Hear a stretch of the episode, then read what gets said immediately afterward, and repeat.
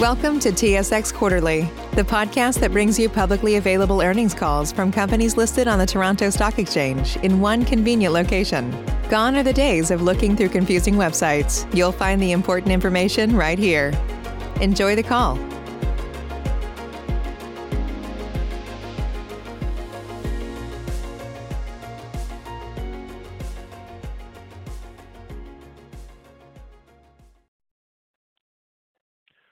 Welcome to the Greenbrook TMS fourth quarter and fiscal 2020 results conference call and webcast.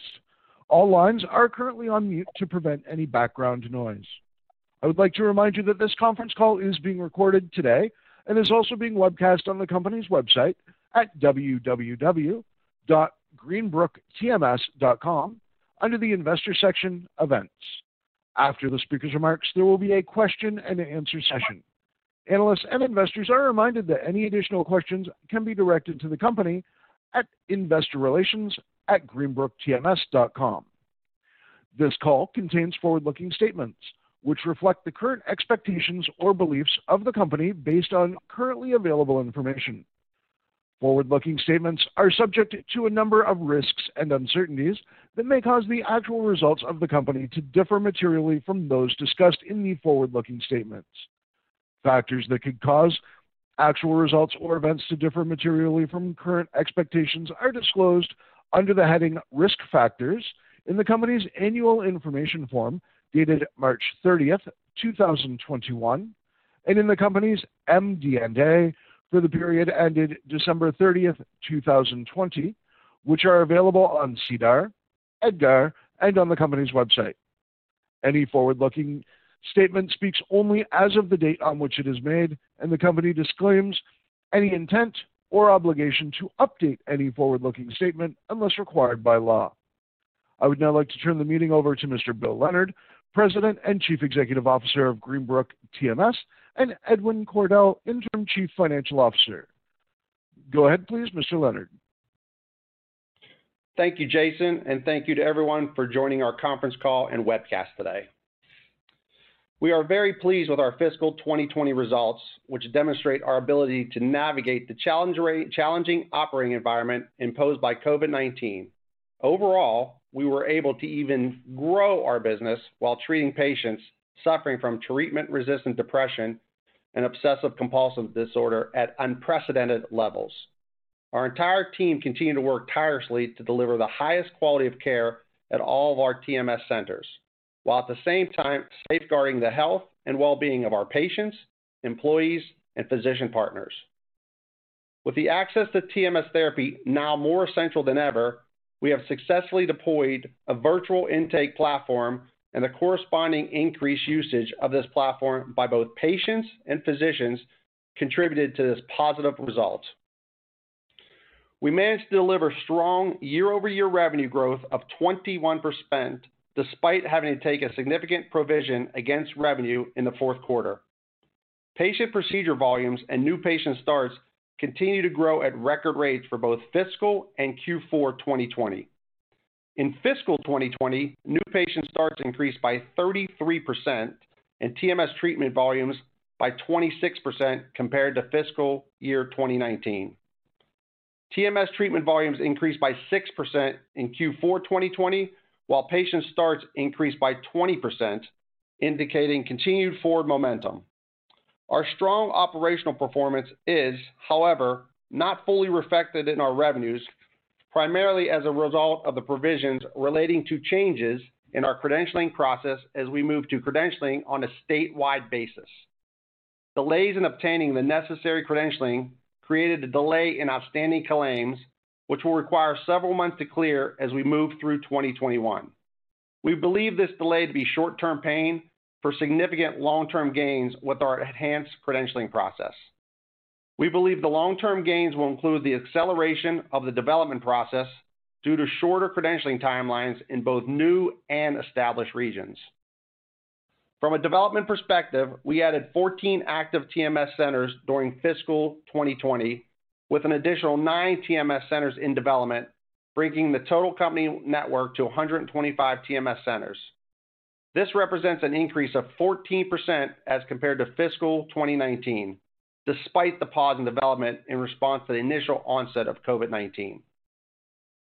We are also particularly pleased with several other milestones for the company and in the industry. A key part of our strategy is to take advantage of our network of TMS centers and affiliated physicians as a service delivery platform providing a community-based approach to mental health services. On November 10, 2020, we announced that beginning in early 2021, we will be implementing a pilot program that offers Spravato nasal esketamine spray at select TMS centers to treat adults with treatment-resistant depression. This marks our first venture into complementary product, and we are excited about its prospects. We are affiliated with excellent physicians and support staff and therefore have the ability to incorporate competitive or complementary products like Spravato in our centers. On December 31st, 2020, we secured a $30 million credit facility with Oxford Finance. This provided an initial 15 million term loan with an option of drawing up to an additional 15 million when achieving specific financial milestones. On March 15th, 2021, we announced that our common shares were approved for listing and trading in US dollars on the Nasdaq.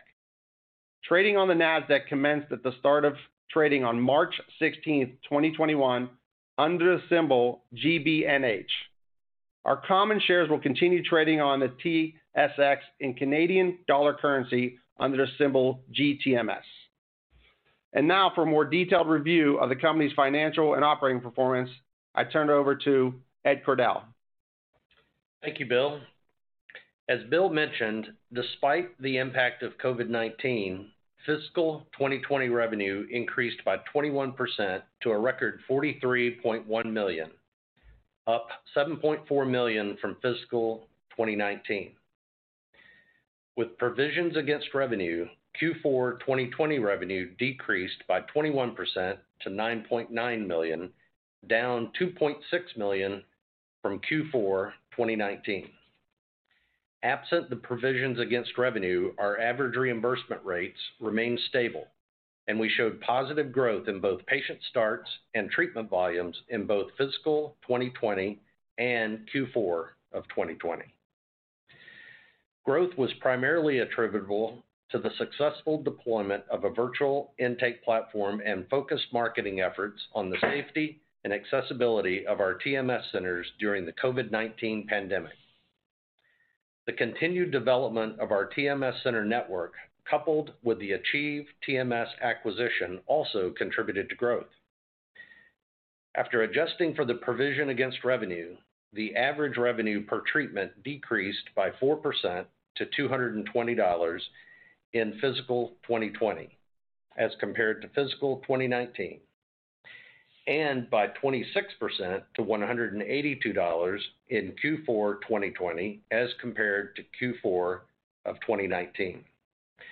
Let's be clear, this is not a result of lower reimbursement by the insurance payers. Same region sales were stable for fiscal 2020 despite COVID-19, but negative 20% in Q4 2020, again, as a result of the increased provisions against revenue. COVID-19 has increased demand for mental health services, including TMS therapy, which we believe will also promote continued growth through 2021.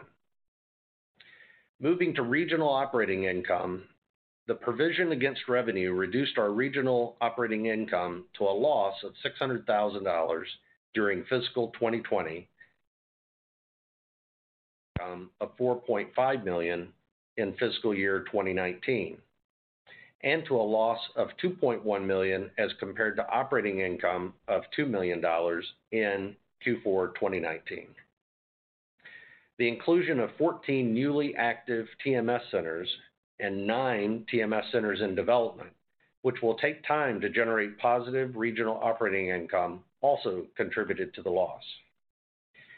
Year-over-year aggregate corporate cost decreased by 7.5% to 15.1 million for fiscal 2020, primarily a result of the cost containment measures implemented in response to COVID-19 and certain one-time costs that we incurred in fiscal.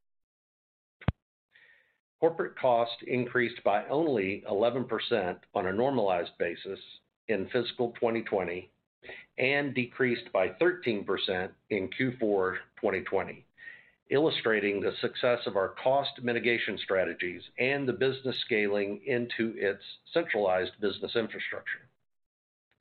This is further highlighted by the growth in revenue continuing to outpace the growth in corporate G&A.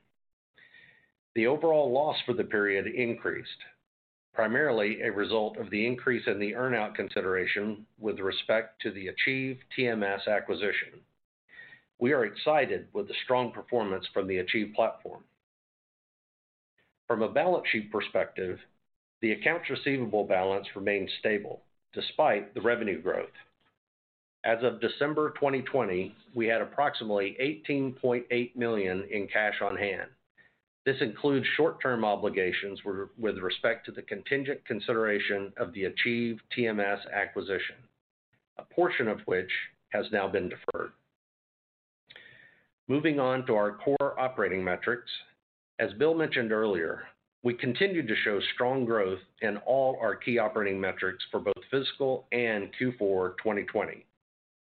As at the end of fiscal 2020, the active TMS centers increased by 14% to 116 from 102 a year ago.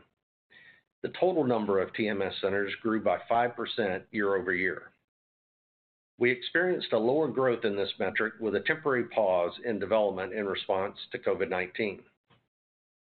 The year-over-year number of consultations performed increased 41% for fiscal 2020 and 45% for Q4 2020.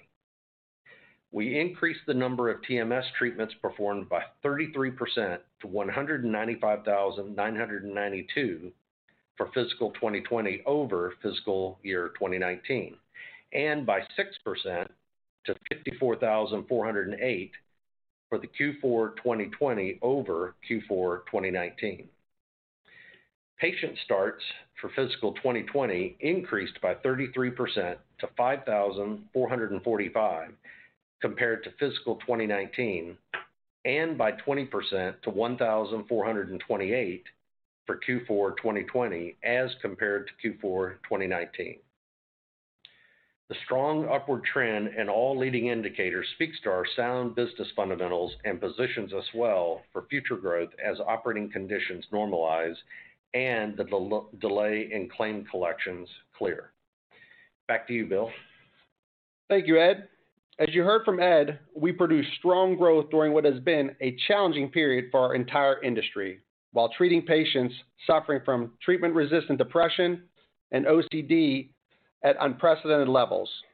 We are particularly proud of our ability to reach new patients during this difficult time, and I am confident that our business will emerge stronger as market conditions will normalize through 2021.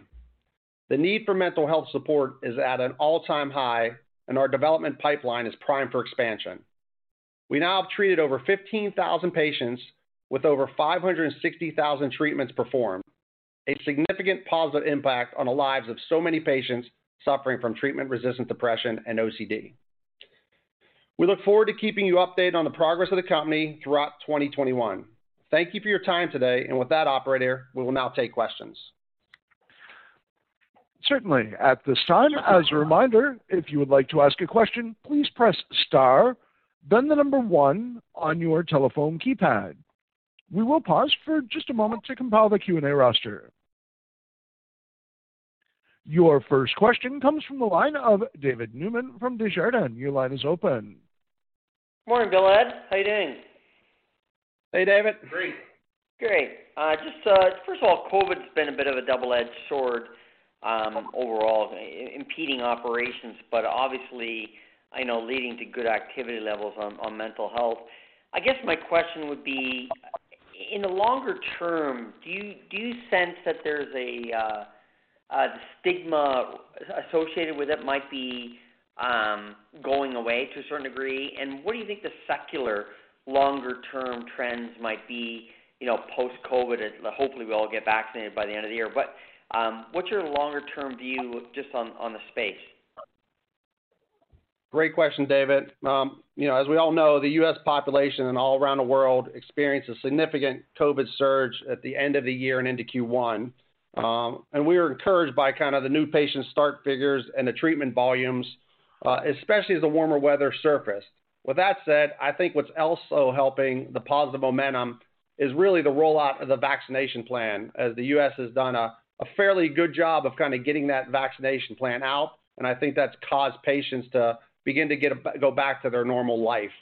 With that said, um, as we talked about on previous calls, um, from the first surge that started in March of last year, um, the stats were roughly about 30 plus percent of those patients. There was an increase in mental health indications, specifically in the area of depression and anxiety. Obviously, that number was changed after the second surge, which was more infectious and really more deadly. Now that number is over 40%. When you look at that, those patients who are suffering from depression will go through that typical treatment cycle. First, they will look at talk therapy and eventually go into meds. As we know from the past, 50 plus percent of those patients will struggle with meds in terms of a positive response. We expect that to be a driver in terms of pipelines for other treatment modalities such as TMS. I'd expect to see that kind of wave of patients begin to kind of surface at our centers somewhere in the you know Q3, Q4, later half of the year and beyond. So what was already an underserved marketplace just became a bigger population for people suffering from depression. Yeah, and it's showing up in your leading indicators, obviously, and, and maybe the KPIs behind the KPIs. And uh, switching gears over to Spravato, I mean, I think you had five centers where you were, you were trialing it.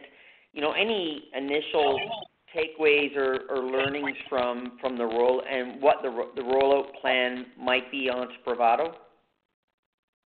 Yeah, well, I mean, I'll give you a little bit of that information now, but uh, obviously that took place in January. So in our next call, which I think is roughly about 40 days from now, we'll, have much more detail. But let, us step back and talk about the Spravato pilot. Um, five centers, as you said, commenced on January 20th, 21. We're roughly 10 weeks into it. Um, what were we hoping to learn from that pilot? Uh, one was the opportunity to access the value of making this treatment option more available at Greenbrook centers. We really wanted to understand uh, if we can put this treatment modality in play with our current centers and our current staff and doctor and patient care. You know, really understand the overall patient experience, especially during that patient in that waiting period, observation period of a couple hours. Begin to validate payer response and reimbursement what the network referral market uh, kind of looked like for us, and really understand that patient pipeline. So, general comments at this point, um, I'm really pleased uh, and excited about uh, the opportunity to kind of roll this out at more centers at Greenbrook.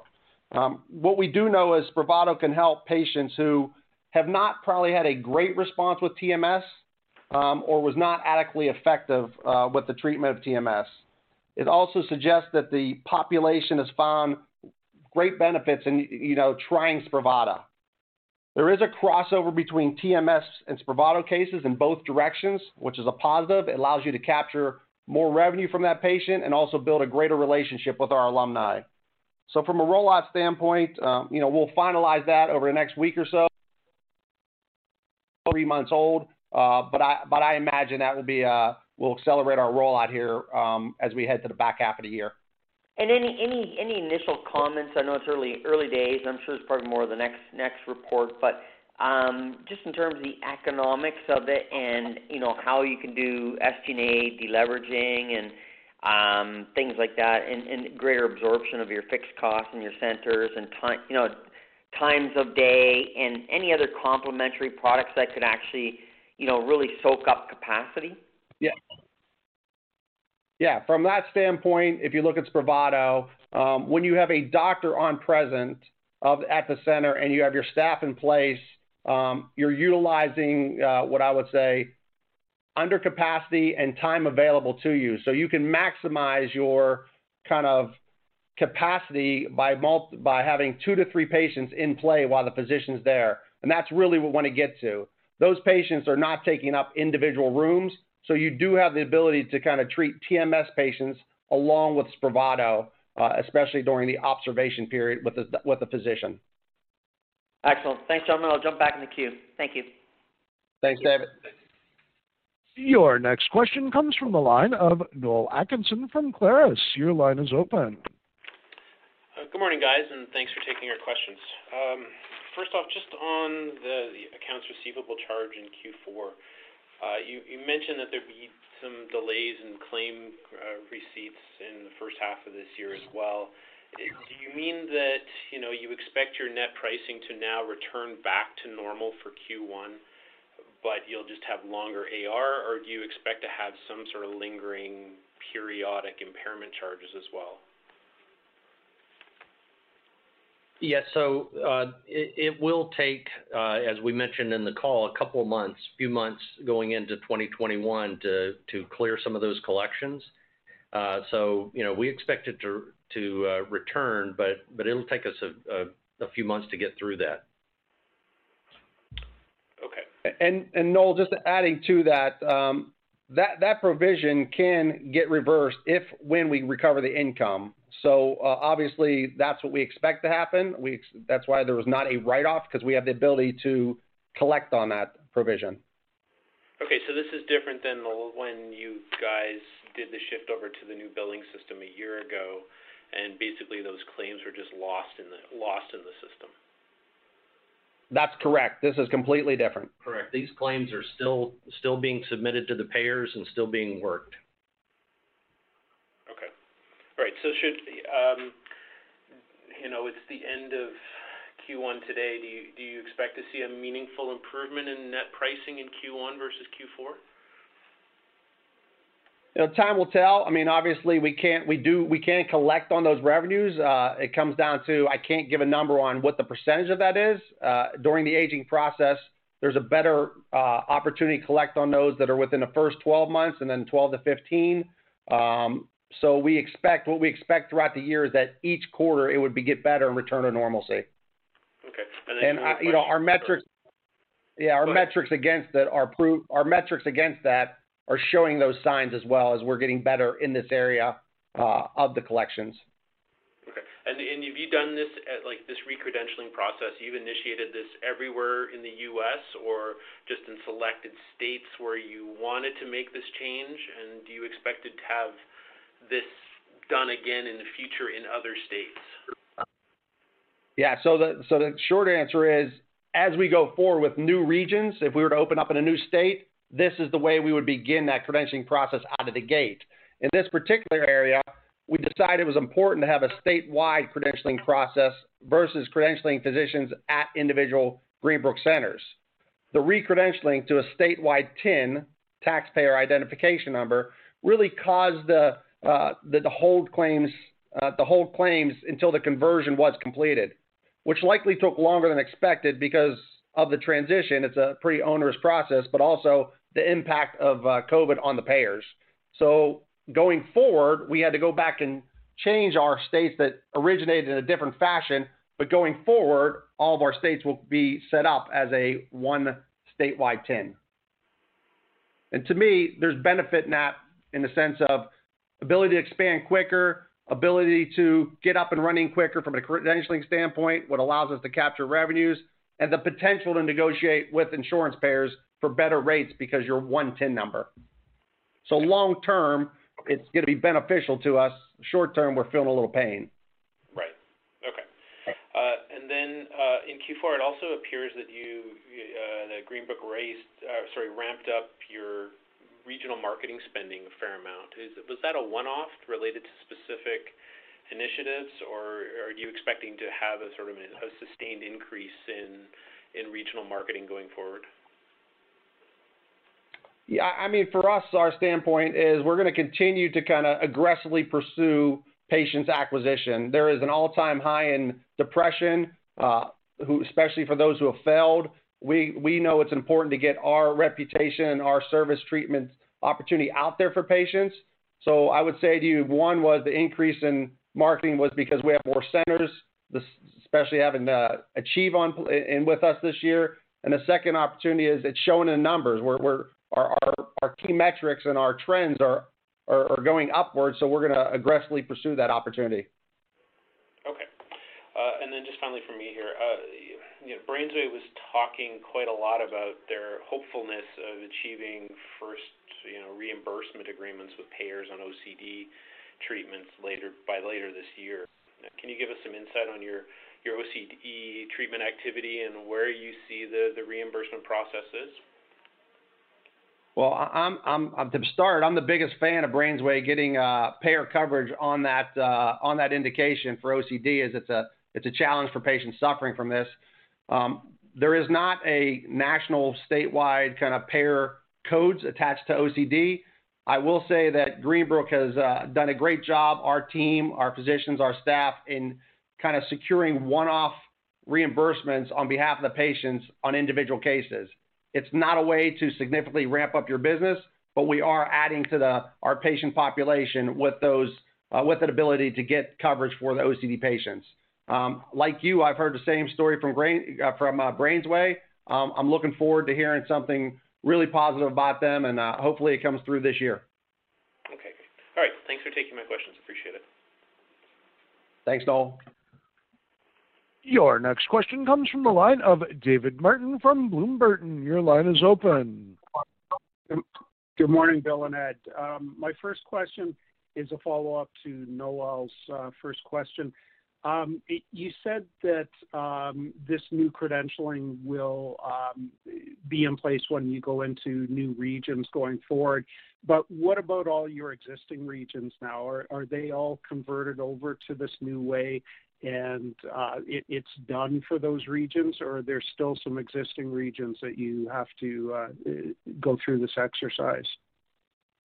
Yeah, good question. Good follow-up, David. So as I said, um, those that has been completed, the credentialing process. There's a few strayers in terms of small payer accounts, but the key payer information and that process has been completed.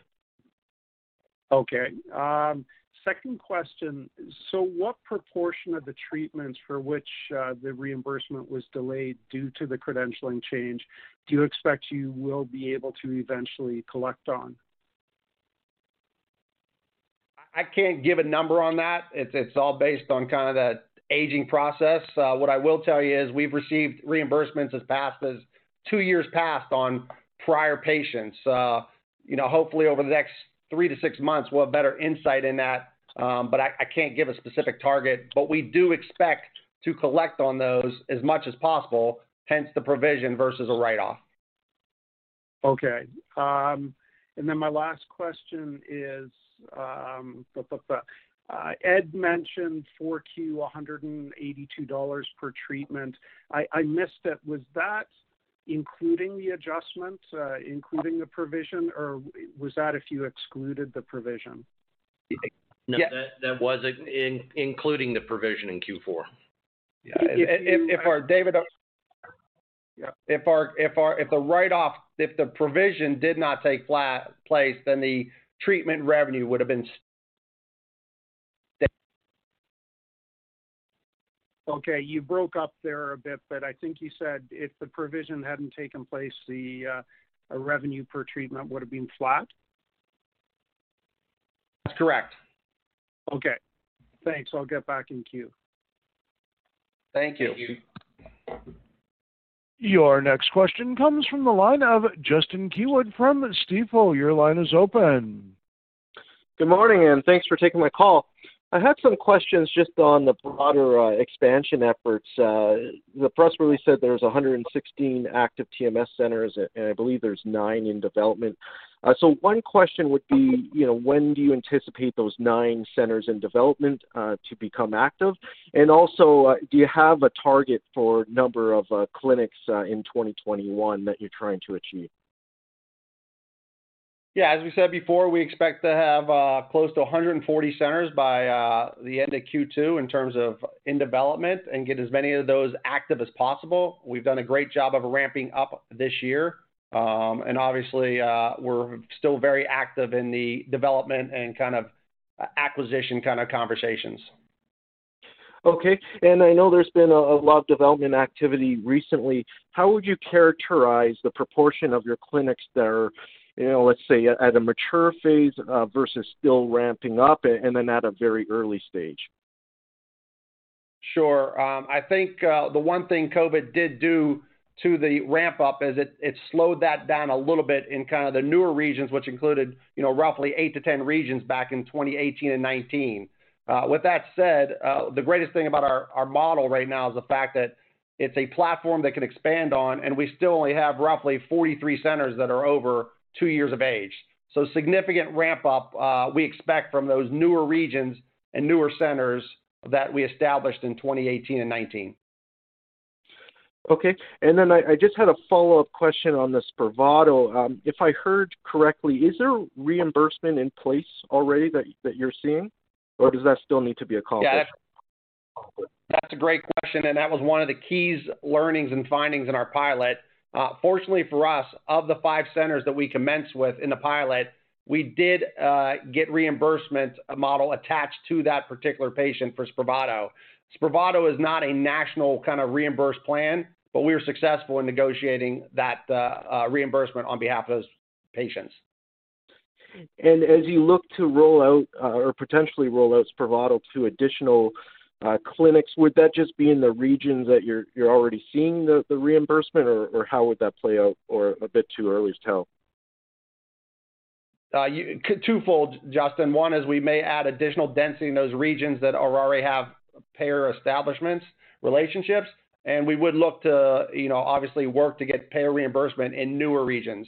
The the thing that's unique and different about Spravato versus TMS the fact that that patient's only coming to your center, you know, twice a month for the first month and then once a month, once a week for the next month. So You have much more or less time with that particular patient. So it's important for us to make sure we centralize those locations. You don't need this at every single center, but you wanna make it convenient for patients. Uh, but unlike TMS, you don't need a center with Spravato every 20 minutes down the road. Got it, and that's helpful. Thank you for taking my questions. Thanks, Justin. Thank you. Your next question comes from the line of Tania Gonsalves from Canaccord Genuity. Your line is open. Good morning, guys. Uh, firstly, just to follow up on one of Justin's questions. Sorry, I missed it there. I think you said that you are targeting being at, was it 140 centers by the end of Q2? 140 centers by the end of Q2. Obviously, that's the target. We are actively working towards that. And then throughout the year, getting as many up to that 140 active centers that's producing revenues, um, which is really the focus of the company. We did pause, as you know, last year development due to COVID, although we did show some growth in that area. Um, now we expect to kind of start ramping up centers to start treating patients. Got it. And are you seeing any benefit in terms of lease prices caused by the pandemic? I wouldn't say we are. I mean, from our standpoint, because we were an essential service, um, we were open the whole time. Um, what I will tell you is we have the ability to acquire more, at least more space, uh, much more readily available to us today than versus prior to the pandemic. And we are being aggressive with our negotiations, including working on, you know, less years, uh, in terms in those leases. Perfect. Okay. Um, could you provide any more color on conversion rates of how many consults are turning into new patients? Seems to be still ticking down quarter-over-quarter. Is that just Uh, a result uh, of your reach is broader and it takes longer because these are mostly virtually um, consulted patients? Yeah, you have a you have a great memory. That's exactly what we said on the last call. Um, our Chief Marketing Officer, Pia Smith, has done a great job of kind of capturing a wider range of patients that we're putting into the patient portal. We're still closing roughly for every two consults, one patient. Um, so we're doing a great job with that. That mix is different between what comes from the referring network versus what comes from DTC. But for us right now, especially with the amount of increase in mental health indications like depression and OCD, we're marketing for both, and we're capturing a wider range. Some are not candidates, but it's important to keep them in the pipeline as they will, you know, eventually potentially fail drug therapy. So no concerns over there because uh, the key metrics are going up and the leading indicators of new patients is going up. Excellent. Thank you for that. Um, and then just again, on on the Spravato pilot, are you able to let us know, and apologies if I missed this, what region the five centers are in? Sure. Um, we have one located in uh, the Washington, D.C. area. Well, actually two. We have Tysons Corner and Rockville. We have one in St. Louis, um, one in uh, North Carol North Carolina. Um, I think that was, I think Richmond. So Five, and we'll expand that out to a few other regions here shortly and even consider adding more uh, in current regions. I like what I'm seeing just in terms of that patient need and uh, the care and uh, opportunity for the company. Great. And I know it's still early days. I imagine you'll provide more color on this on the next call. But, but thus far, the patients that you're seeing, are these mostly brand new patients that you've never worked with before, or is a higher proportion them patients that you've already treated with TMS, uh, where the TMS didn't work? Definitely we'll provide more color in the future, but we'll give you a few nuggets now. Um, what I would tell you about that group of patients. And so key to remember that this is a pilot, so we did not roll this out from a DTC perspective. We have not rolled this out through our, you know, our direct sales team that's uh, really responsible for 50% of our business. Um, but the patient responses come to us from some of our referrals and even internally from our physician uh, practices. With that said, I would tell you that a portion of those patients have come to us that have had TMS and, uh, you know, I would say had an inadequate response. Um, some have come to us through coming in for Spravato and moving over to TMS. Some have come in from TMS and moved directly to Spravato.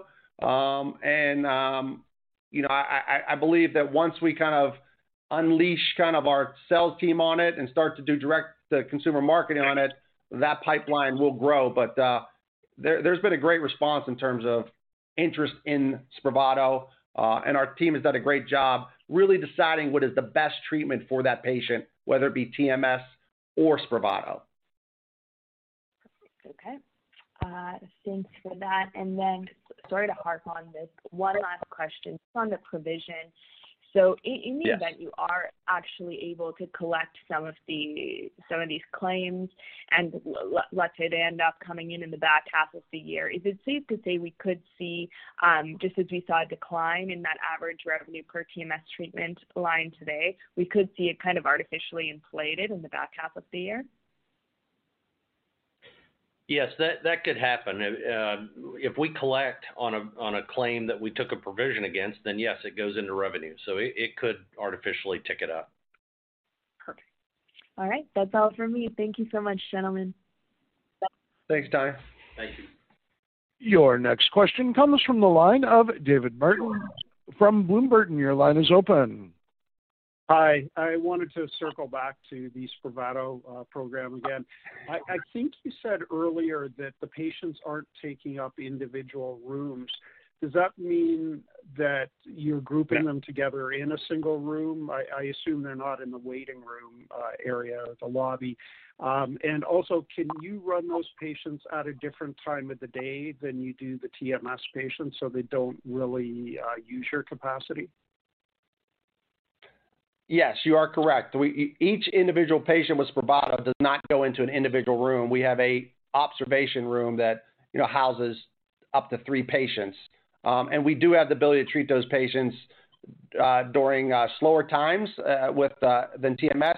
Because remember, David, as we talked about before, our patients for TMS, because they're active and light and most are working, would like to come between kind of that 7:30, 10 time timeframe, lunchtime, and then after work. Really for us, we do look to highlight those Spravato patients at certain times of day, but you can do both. So we can maximize the utilization of that center with both treatments in play. Okay. and then Two other quick questions. How many patients are in the Spravato program or have been in it so far? And what are the economics? What is the range of reimbursement that you're seeing on this one-off basis? Sure. I'll provide more color on that in the next call. Um, you gotta remember that these patients are just kinda in it, and we're not even—we haven't even gotten back some revenue yet from the reimbursement from the the payers. So it's a little too early for that. Um, and it was a limited roll-up in terms of patients. Uh, but we expect to have enough patients in there to make uh, a solid decision on our next steps in terms of expansion. Okay. Okay. Thank you. Once again, if you would like to ask a question, please press star, then the number one on your telephone keypad. Your next question comes from the line of David Newman from Desjardins. Your line is open. Hi, guys. Just a quick follow-up. Um, I noticed on the Achieve uh, TMS, you had uh, 4.4 million that was deferred uh, for an additional 300,000. Um, when was it deferred to? And I guess the question would be, is it just to kind of get through COVID, or with the cash on your balance sheet taken together with the deferral that um, you've just got more dry powder in terms of organic or inorganic growth? Right. It's deferred until the uh, end of uh, June. And yes, it just, you know, that deferral of the cash just gives us more dry powder. Just keeps us a little flusher. Okay. And that's to get to the 140 by mid-year, kind of open and then active by the end of the year, and maybe if there's opportunities. What's the landscape look like right now on on the M&A front? As we always talk about, David, um, I think our reputation and our uh, footprint across the country has uh, inspired physicians to reach out to us, both as individuals and, you know, regional players. We are really active in terms of those dialogue. Um, And, you know, obviously, I can't share with you where we are in the acquisition process, but mm-hmm. it is a core kind of uh, pillar of growth for us, uh, and we expect to kind of continue to work that kind of work that position to both organically grow and grow through M&A. Got it. And just a silly question, but if you had to kind of frame it, you know, on a heat monitor or heat in terms of the, you know, 1-10, would you say the environment has now heated up on that front where it might have been a little cooler last year? How is this sort of how would you look at the environment right now? Yeah, I would not need a jacket. It's heating up.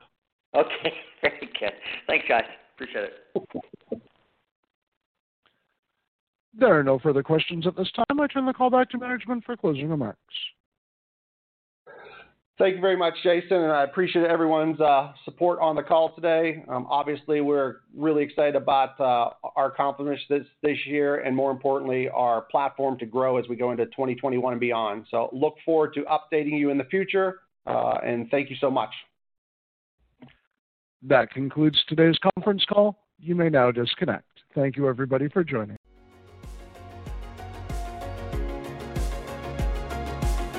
Thank you for listening to TSX Quarterly. If you enjoyed the cast, remember to leave a good rating.